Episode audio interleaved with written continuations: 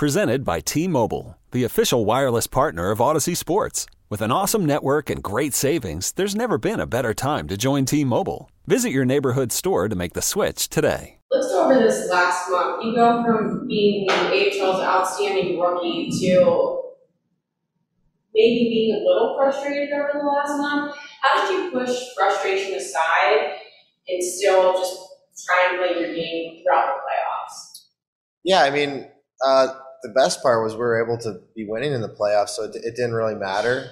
Um, but at the same time, there was some frustration with uh, the lack of production, and I think my game went through some struggles over the last month. So that was frustrating. It was you know something you kind of have to keep moving forward and just try to make sure I was helping the team win games, even if it wasn't uh, with putting points up.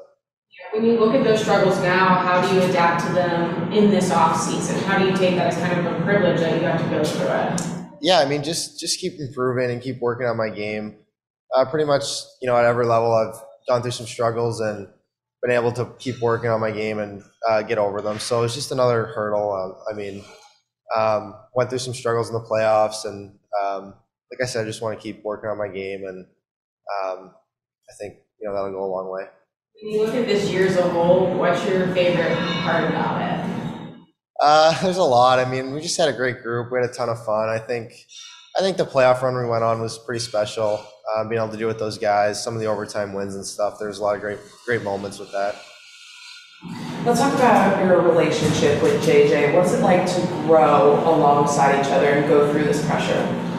It's been great. I, I mean, I think I've answered this a few times throughout the year. Um, just all year, uh, being able to have him has been great. I think for both of us, um, we're, we're in kind of similar situations and uh, games at similar points, and just being able to push each other and compete with each other every day, and also just build a great, you know, friendship, and um, which hopefully we can keep playing together for a long time. And having Samuelsson and Krebs come back down, obviously Krebs playing, Samuelsson present in a different way. What's it like having them back in the locker room, so rooted with you guys, but also having a little more NHL experience? It was great. I mean, um, we got, obviously I've played with Sammy last year and then this year, and uh, Krebs was here for a while too. So um, we were thrilled to get them back, and um, they were a huge boost to our locker room and um, gave everyone a ton of confidence. So it was it was great that they could they could come be a part of it. You guys love this locker room. It's very clear. You know, how would you describe this type of brotherhood? Just special. Um, you know, we love each other, and um, we all had great relationships with each other. We were super close, so it was a lot of fun um, being able to compete with those guys.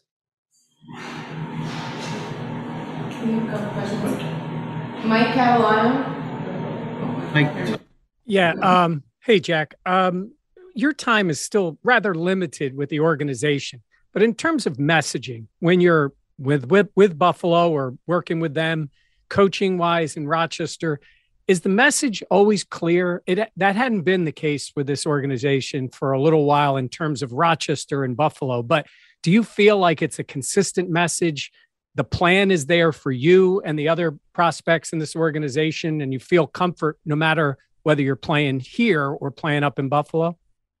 Yeah, for sure. I mean, obviously, I can't speak to uh, whatever was um, before me, but uh, just since I was drafted by Kevin and coming in, I, I definitely think everything's been really clear and uh, has made has made things super easy to just all we have to do is show up and play and um, and get better, and that that makes it things really easy on us as as players. And then for Seth Appert in his role, you know, when you guys come down and then maybe on your way back up, how has he handled that for you guys? And again, keeping that consistent message for helping Rochester, but also keeping an eye on what's above you.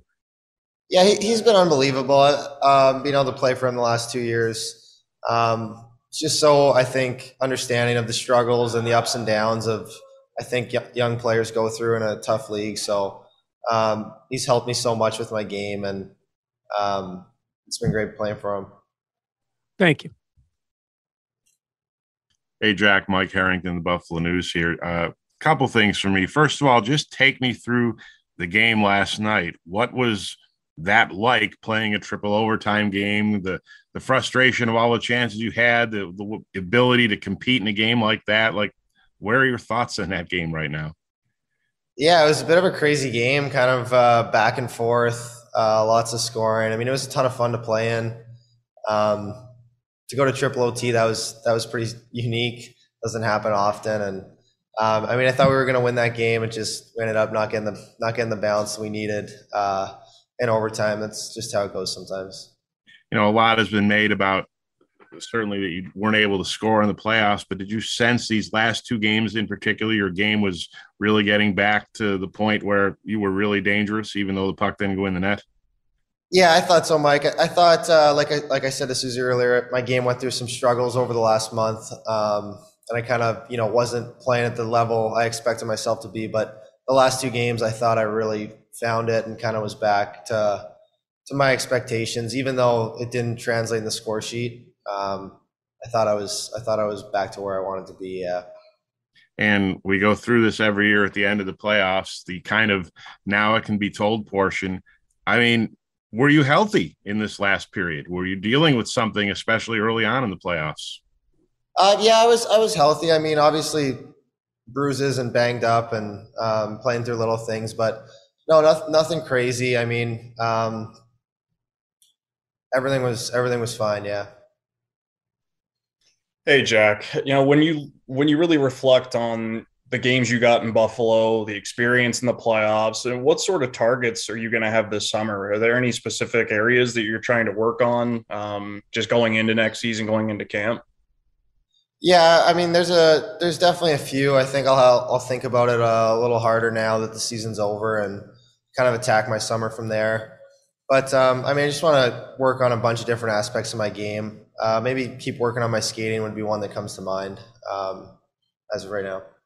You mentioned you mentioned that in the past, and it's been proven that when you've encountered adversity, you've always you've always gotten better from it. You know, what do you think has allowed you to to do that? Because that's not easy, particularly at a young age. Uh, yeah, I'm not really sure. Um, to be honest, I think uh, probably there's probably a few factors. I, I just think the you know the struggles kind of bring the best out of people and um, you know i'm a competitive person so i think that probably contributes i, I want to you know not accept the where i'm at if it's not going well and try to get to the next level in my game jack uh, you experienced um, different things throughout the playoffs. So belleville they wanted to try to beat on you and yak at you and get in your face and all that kind of thing. And you know so there were different things that you you experienced throughout this whole thing. And one thing that Kevin Adams has told me and Seth Appert has told me is your work ethic and how you just you you you identify things you need to work at and you just go at it as hard as you can. Uh, as as you look back at this this experience and everything um, and now with the work that you know you got to put in because you have experienced it um, does it make you even more determined uh, you've already been determined from every what everybody has told me but even more determined now as you as you move on through the summertime and get to training camp next year? Yeah absolutely. Um, i mean obviously yeah the, the you know the playoffs i wasn't where i wanted to be um, in terms of you know where I was in the regular season. I wasn't able to match that, so it's it's definitely motivating for me. And um, you know, yeah, I'll use that this off season to try to to try to keep getting better.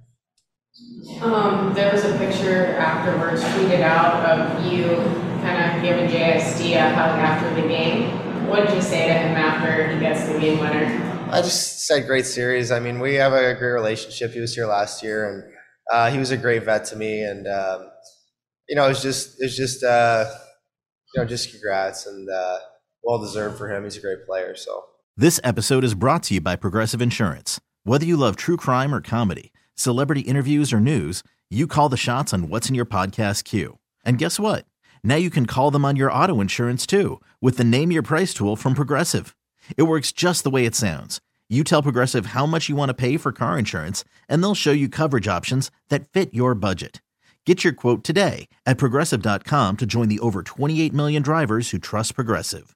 Progressive Casualty Insurance Company and Affiliates. Price and coverage match limited by state law.